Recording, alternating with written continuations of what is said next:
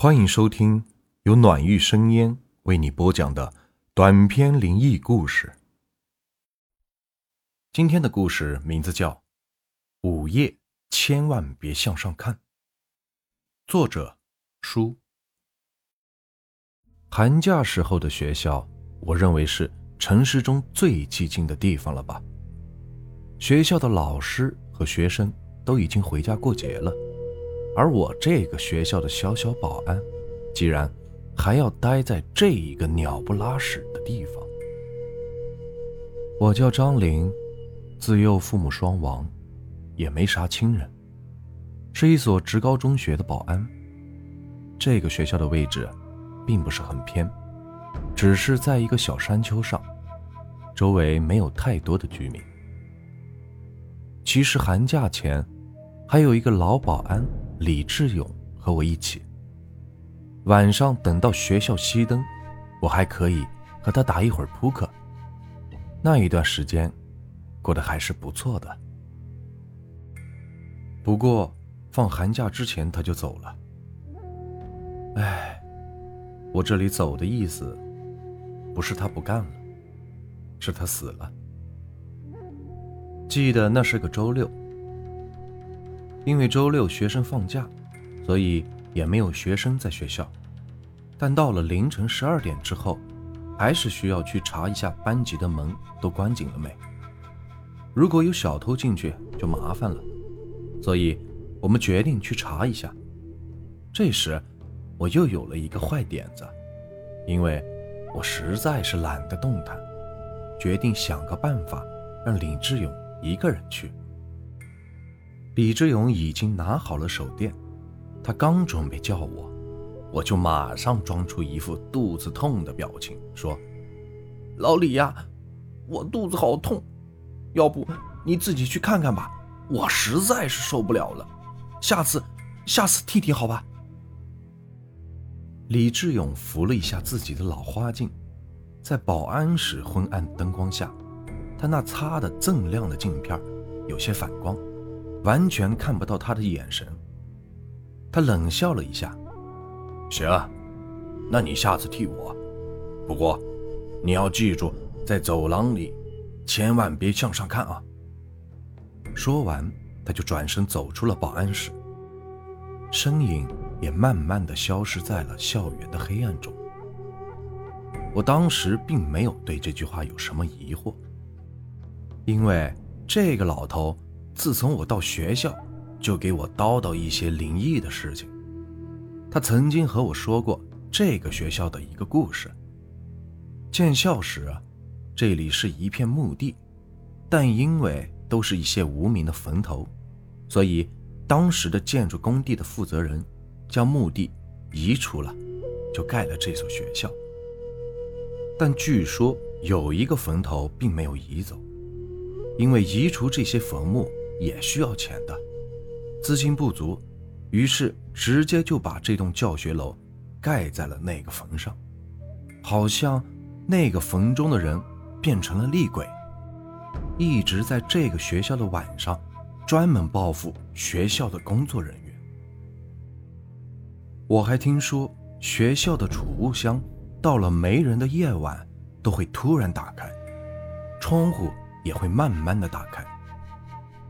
听说以前还有人发现过墙壁中伸出一只沾满血的人手，不过我和老李都去证实过，结果，结果什么事儿都没发生。这一次我依旧是没有在意，我直接脱掉了上衣，倒头就睡着了。老李检查完自然会回来的，我也无需的管他。一直到了第二天，第二天一早，我艰难地爬起了床，一看手机，都已经七点了。诶，老李竟然没叫我！我气愤地看了一眼老李的床铺，和没睡一样整齐。我有些奇怪，可能是出去晨练了吧。我这样安慰自己。我拿起洗漱的工具。向学校里走去。教学楼内封闭的设计，使得阳光几乎进不来，这让本来就陈旧的墙面更加显得是年代久远，好像碰一下就会脱落一样。走在走廊里，大理石的地板泛着白光，我踩在上面，一点声音都没有。整栋楼是安静的出奇。我很不喜欢这种感觉，开始加快一些步伐，不是想早点到洗手间，我只是想搞出点脚步声，让自己可以安稳点。可是，不管我怎么用力的走路，就是一点声音都没有。正当我感觉很诧异的时候，我突然发现我的前方躺着一个人。仔细一看，那不是老李吗？我马上跑了过去，我吓得是差点惊叫了出来。老李面部狰狞，脸色苍白，他的双眼已经翻了上去，而且周围还有一股鱼腥的味道。手电筒还开着电，握在他手里。我摸了一下他的脉搏，已经没有了。我赶忙报了警。后来的事儿就简单了。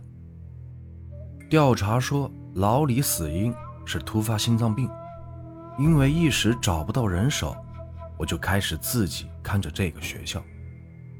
这马上就要过春节了，但这个晚上我还是要自己待在这里。教学楼的身影在漆黑的夜晚显得是格外的诡异。我看了一下手机，已经十二点了，该去巡楼了。我拿起了老李用过的那个手电，缓缓地走向了教学楼。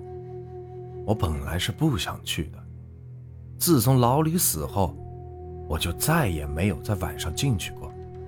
可是今晚，我感觉有些奇怪，因为。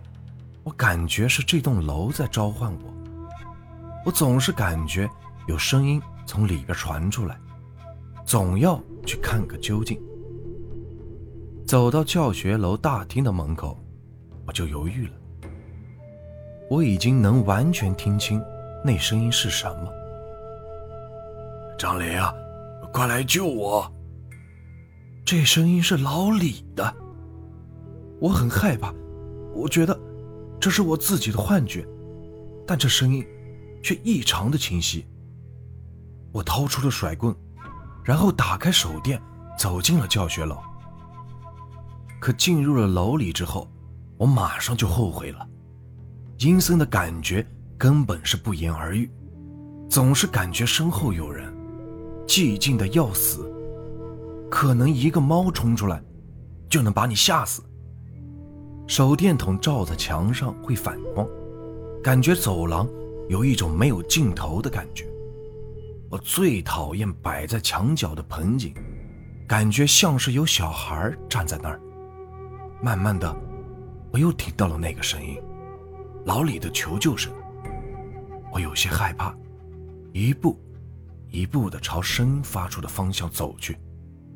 这时，我突然想到老李的一句话。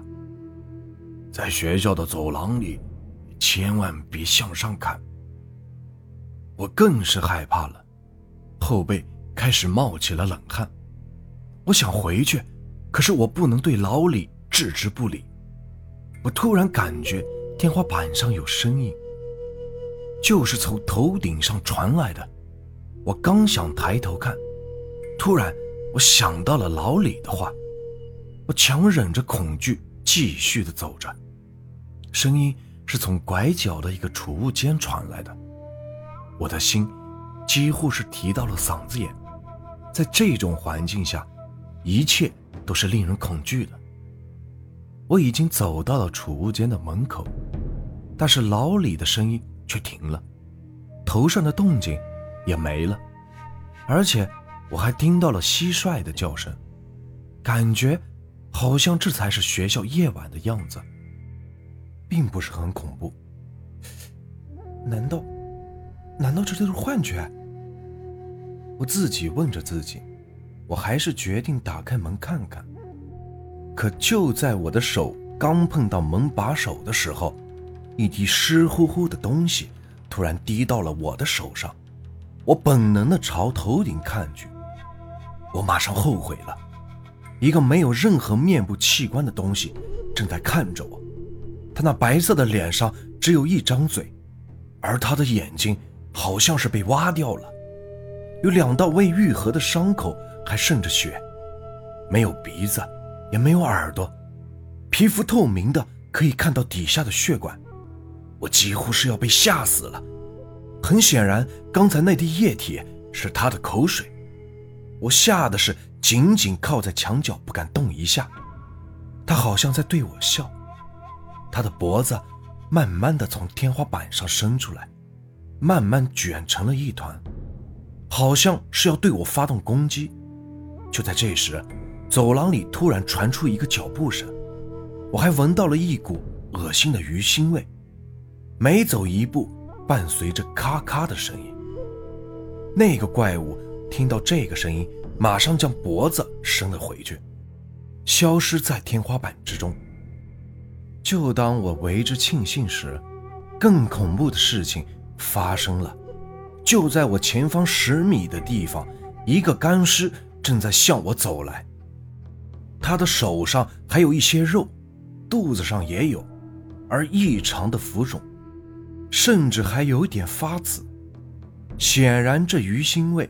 是尸体腐烂的味道，其他部位整个就是一个骨架，但是头上还有几丝长发，有一颗眼珠子还连着血管耸拉在脸上，舌头则伸在外面，我几乎吓得是要晕倒。他慢慢的向我走来，每一步都有咔咔的声响，最后他走到了我的面前。我吓得是连跑的力气也没有了。他用他那还带有一丝肉的手直接将我举了起来。我觉得他在看我，但我在他眼睛的位置什么都没有看到，因为都烂掉了。我只能闻到恶心的鱼腥味。他对我张开了他的嘴，我眼睛已经是呆滞，瞳孔也慢慢的放大。就在我晕倒的最后时刻，我听到了开门的声音，还听到老李那沧桑的喊叫，然后就什么都不记得了。第二天中午，我被学校打扫卫生的老大妈发现晕倒在了储物间的门口，然后我被送到了医院，检查结果是过度的惊吓。警察也询问了我很多，我什么都说了。可他们以为我是神经病，差点儿把我送到了神经病医院，最后诊断为惊吓过度。后来学校的领导也来看过我，给了我一些钱，不再让我干学校保安了。那晚究竟发生了什么？我摸着脖子上的抓痕，那上面到现在还有股鱼腥味。难道是老李救了我？我抱着这样的疑问，走在了马路上。我决定回学校救出老李。我觉得他的灵魂一定困在了那里，而看天花板就是一把钥匙。不过在这之前，我要先把我知道的记录下来。我怕我也会困在那儿。如果你听到了这篇文章，求求你。来救救我！这个故事啊，就结束了。如果你们喜欢我的故事，别忘了订阅、收藏和关注我。接下来会有更多有趣的故事。感谢你们的收听。